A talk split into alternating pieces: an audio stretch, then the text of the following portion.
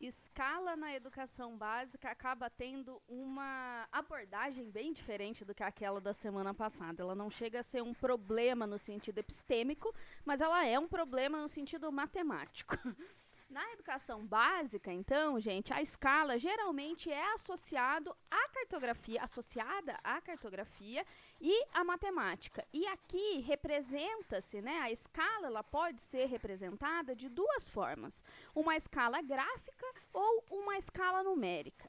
A escala numérica nos indica quantas vezes aquele espaço, território, paisagem, enfim, foi reduzido para caber no tamanho do papel escolhido.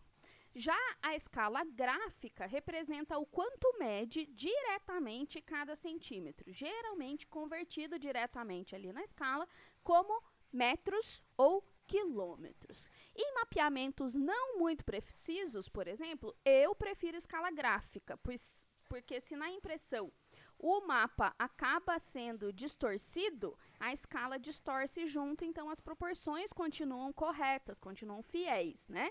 Indo para a matemática, a gente precisa pensar o seguinte: quanto maior o denominador, menor o nível de detalhamento. Ou seja, uma escala de 1 para 1 milhão tem menos detalhes do que a mesma área representada em 1 para 100 mil. Ou seja, é inversamente proporcional. Eu copiei uma frase do site Brasil Escola que pode ajudar vocês, que é a seguinte: quanto maior a escala, menor a área representada e maior é o nível de detalhamento. Tchau!